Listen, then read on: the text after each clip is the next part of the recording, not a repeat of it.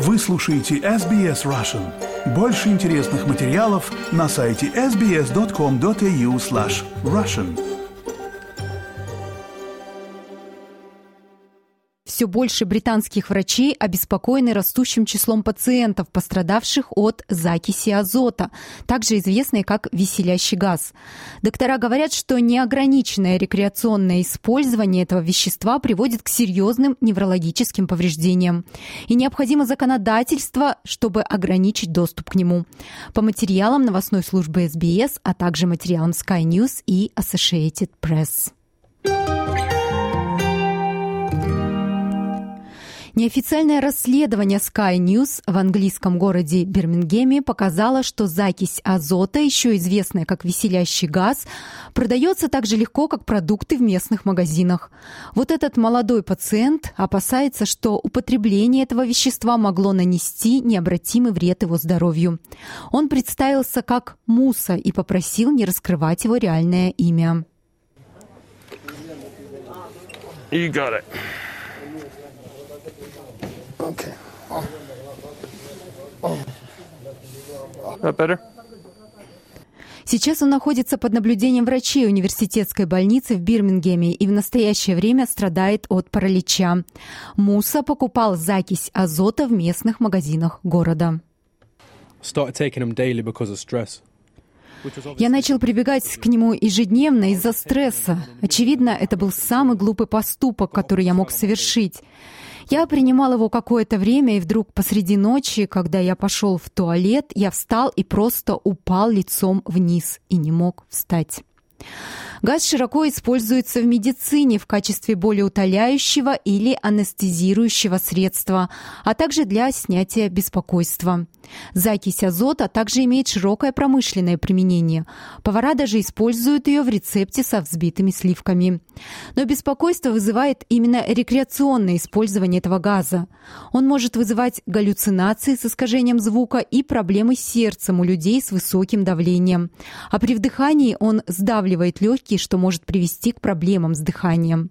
В Соединенном Королевстве действует закон, направленный на прекращение злоупотребления этим газом в качестве наркотического препарата. Но некоторые магазины по-прежнему незаконно продают закись азота. Муса надеется, что другие молодые люди серьезно отнесутся к его предупреждению. You won't know until it's too late. Вы не поймете, пока не станет слишком поздно. Это делает тебя зависимым, делает тебя немного наркоманом. Я не представлял себя таким в 20 лет, точно нет.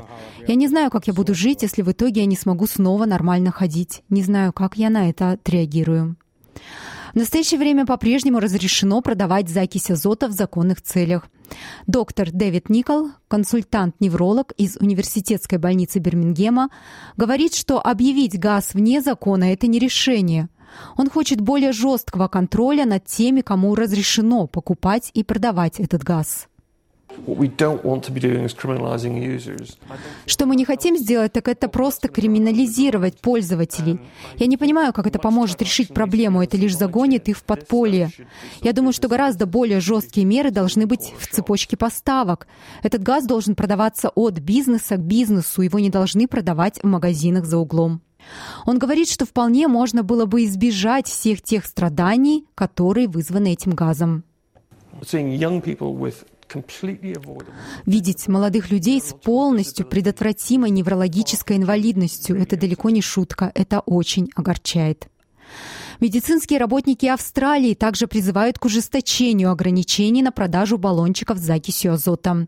В 2022 году Управление терапевтических товаров TGA ввело классификацию закиси азота в классификацию ядов списка 6, что означает, что этикетки продуктов должны содержать предупреждения и указания по безопасности. Некоторые штаты, в том числе Западная Австралия и Южная Австралия, ввели ограничения на покупку закиси азота, например, возрастания возрастные ограничения. Тем не менее, медицинские работники говорят, что могут потребоваться дополнительные действия для ограничения его рекреационного использования.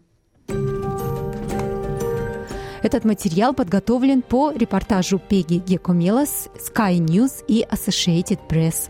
На русский язык перевела и озвучила Светлана Принцева для SBS Russian. Поставьте лайк, поделитесь комментируйте. SBS Russian в Фейсбуке.